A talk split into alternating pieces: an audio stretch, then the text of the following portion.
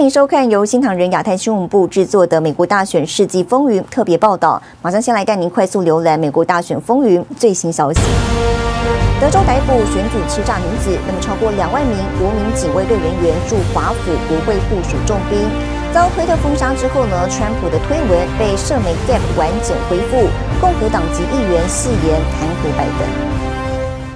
十四号，川普政府接连对中共相关组织、企业或是个人发布了三份声明。那么其中呢，增列九家中企黑名单，未来美国投资人将不得投资这些企业，其中包括了小米集团。消息一出，让小米 ADR 一度狂泻了百分之十四点二三。那么十四号收盘仍重挫百分之七点五四。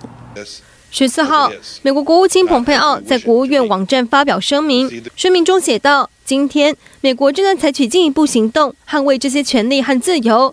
根据移民和国籍法，国务院已经对中华人民共和国的一些个人施加签证限制，包括国有企业高阶主管、中国共产党官员和中共军队海军官员，以及其他负责或参与中共在南中国海有争议的哨所的大规模围垦建设或军事化，或参与中共胁迫东南亚声索方行动的人。声明并指出，受制裁者的直系亲属也可能会受到这些签证限制。同一天，商务部也发表声明，声明写道：商务部工业与安全局将中国海洋石油集团有限公司列入实体清单，并将北京天骄航空产业投资有限公司列入军事最终用户清单。声明指出，这两家公司都威胁到美国的国家安全。美国国防部也发布声明。在中共军方拥有或控制的中国企业清单中，增列九家中国企业，包括手机制造商小米集团、中国商用飞机公司、中国航空集团、中微半导体设备公司。目前，这份清单的企业总数已经增加到四十四家。根据美国总统川普十三号修订的行政命令，美国投资人必须在今年十一月十号之前完全出售手中持有的这份清单当中的企业的证券。新唐人亚太电视张麒麟综合报道。好，就来关心美国德州执法部门周三呢逮捕了一名涉嫌大选欺诈的女子，她将面临最高二十年的刑期。与此同时呢，新当选的共和党众议员格林宣布，将在拜登就任的第一天对其发起弹劾。美国德州总检察长帕克斯顿周三宣布，逮捕了一名名叫罗德里格斯的女子，她涉嫌选举欺诈、非法投票、非法协助他人邮寄投票等重罪。去年秋天，真相工程项目曝光了一段罗德里格斯的视频，当时她正在为2020年大选收集选票。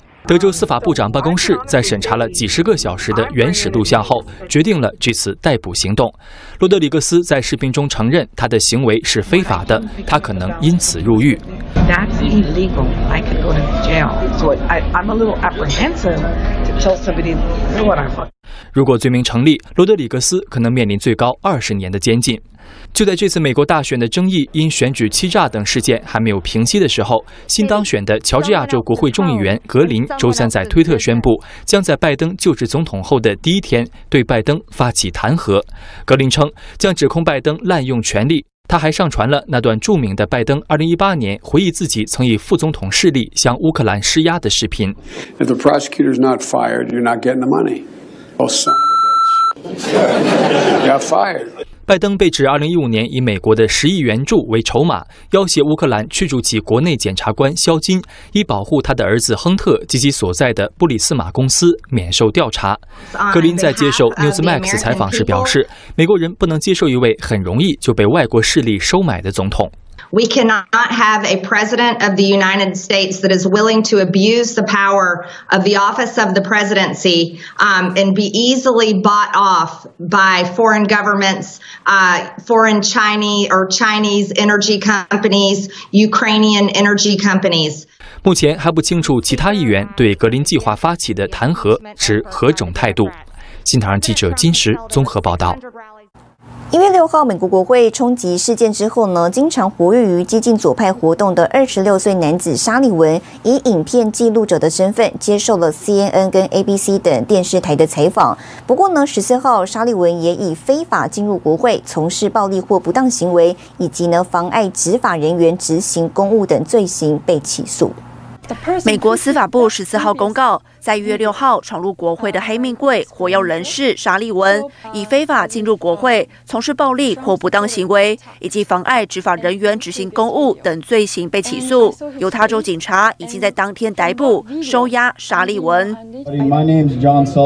现年二十六岁的沙利文，经常活跃于激进左派分子 Antifa 和黑命贵的活动中。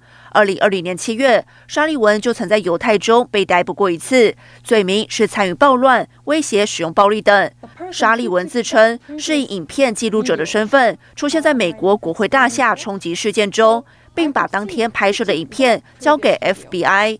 但是在十八页的起诉书中，FBI 调查员福尔格提供的宣誓证词指出，影片中可以听到沙利文在与其他人的互动中说出“我们要把这个东西烧掉，这是我们的众议院”等煽动暴力的用语。新唐人亚太电视张瑞珍整理报道。好，一月六号，美国国会冲击事件，今天在推特上呢流传了一段影片，指出呢，在国会拍摄左派沙利文的 CNN 摄影记者在国会欢呼高喊呢，我们做到了。目前被指控的当事人和 CNN 都还没有正式回应。You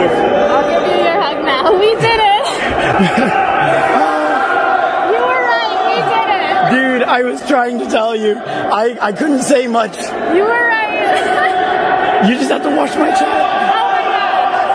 Is this not going to be the best film you've ever made in your life?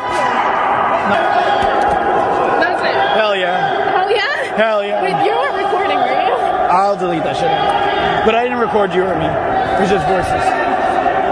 好，画面上戴口罩与帽子的女性呢，被指出是 CNN 摄影记者。那么影片中这位女性高喊“我们做到了”，还被问呢：“这是你一生中拍过最好的影片吧？”目前呢，被指控的当事人和 CNN 都没有正式回应。搞过数百次抗议活动的美国战地记者迈克尔·杨接受了英文大纪元采访时呢，分析一月六号国会联席会议期间冲进国会大厦的人，显然是由极端组织 Antifa 混在人群中，那么乔装成川普的支持者所煽动带领的。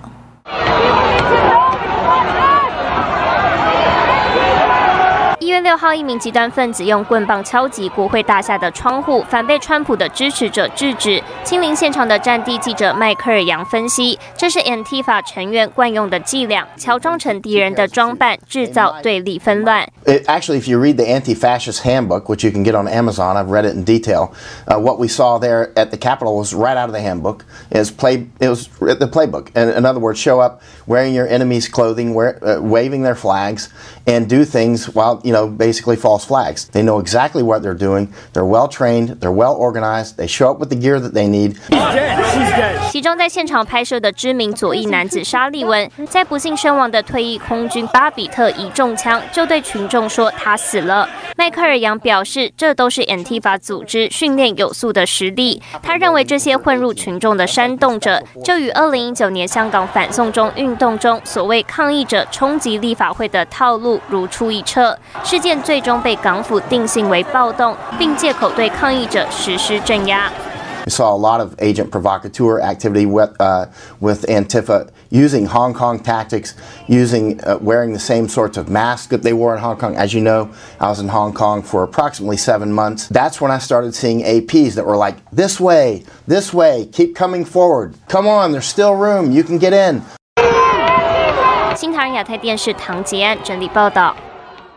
哦，社群媒体上出现所谓的取消文化，意思呢，就是在多方面无限上纲，打击政治不正确的人。那么现在这被用来打击美国总统川普，并带风向。近期还有网友提出了要抹去川普在电影《小鬼当家二》的客串画面。那么专家指出呢，左派一直在推行的这个取消文化行动，根源来自马克思主义。Excuse me, where's the lobby? Down the hall and to the left. Thanks. 美国总统川普一九九二年曾经在经典电影《小鬼当家二：纽约迷途》客串演出，但现在却有网友喊出要用数位的方法移除川普演出画面。在美国，取消文化盛行，当名人说出所谓政治不正确的语言，网友会群起悲歌和挞伐，甚至发起抵制行动。It now extends into social media, right into corporations, and say if you don't cancel your participation uh, in that particular program with your advertisements, then I'm not going to shop there anymore. It's that use of force idea to try to stop voices from being heard. 从 cancel culture 的发展开始呢，它就变成说，呃，他开始又把这个权利让渡给了这个。 呃，大的科技公司定义什么是言论自由的边界。第二，它有实施惩罚的权利，就是历史上应该说是历史上前所未见。从数据来看，川普在二零二零大选拿下七千四百万票，比二零一六年还多了一千两百万票。根据美国盖洛普民调，川普是美国最受尊重的男士，但社群媒体却以莫须有的罪名将川普晋升。左派一直在推行的取消文化，根源来自于马克思主义。Cancel culture goes back to a Marxist worldview. The Marxist viewpoint is that when you disagree, if you try to hash it out, you're giving in to the other side. The only thing you can do is eliminate their voice. 先前总统川普就提出警告，推特蓄意扼杀言论自由。难道国会不了解这是共产主义的开端吗？取消文化，糟糕至极，应终结通讯端正法第两百三十条。新唐人亚太电视叶如如、张韵婷，台湾台北采访报道。